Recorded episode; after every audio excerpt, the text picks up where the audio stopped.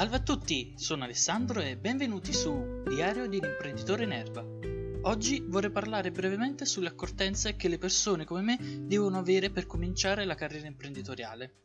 Allora, come primo punto direi che bisogna cercare un ottimo commercialista, poiché per come sono poste le leggi in Italia, che sono molto restrittive e soprattutto ci sono molti controlli per chi volesse cominciare un'attività commerciale, soprattutto per chi come me non capisce nulla di leggi, di controlli di queste cose qua, è meglio farsi seguire da un ottimo commercialista. È vero, non è molto facile trovare una, una, persona di cui potersi fidare così tanto da affidargli le faccende fiscali a cui un imprenditore va incontro. Soprattutto se la materia economico-legale non è pro- il proprio forte, allora è sempre meglio rivolgersi a un professionista, come ho fatto io, che ti segue comunque piano piano e ti sa anche consigliare. Anche perché personalmente io stavo per aprire un certo tipo di attività e commercialista mi ha detto ma Alessandro che stai facendo?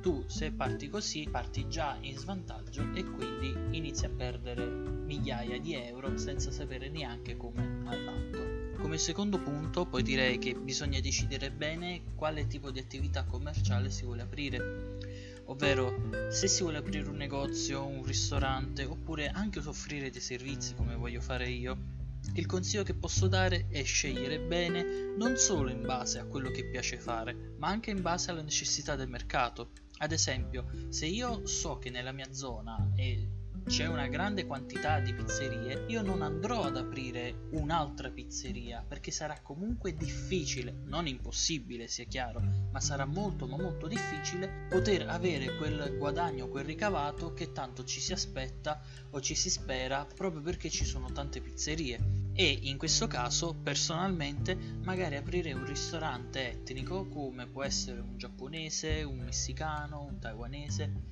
che rispetto alle tante pizzerie presenti nella zona comunque si offre una varietà e quindi si ha più possibilità che le persone curiose entrino nel mio ristorante poiché è l'unico o almeno non ce ne sono così tanti come le pizzerie e si ha più probabilità di guadagno. Come terzo e ultimo punto invece direi la pianificazione marketing. Io questa cosa la vedo sempre nelle attività commerciali del mio territorio. Infatti vedo che molte attività commerciali cercano di fare il marketing fai da te, il marketing a costo zero, sperando di avere qualche risultato nell'arco di uno o due settimane cosa che purtroppo non è assolutamente possibile.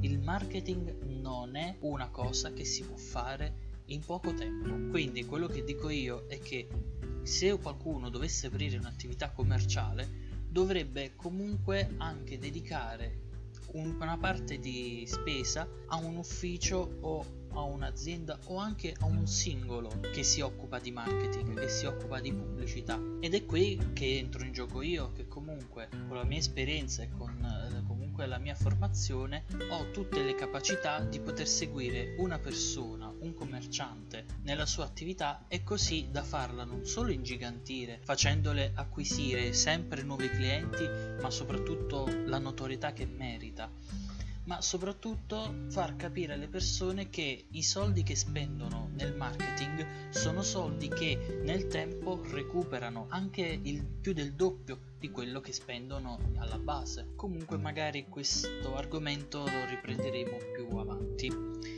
Per adesso devo staccare, eh, ci vediamo la settimana prossima, mi raccomando seguitemi qui su Spotify, iscrivetevi alla mia pagina Facebook Alemp e seguitemi su Instagram, mi trovate come Mr. Stregatto, eh, ci vediamo e alla prossima, ciao!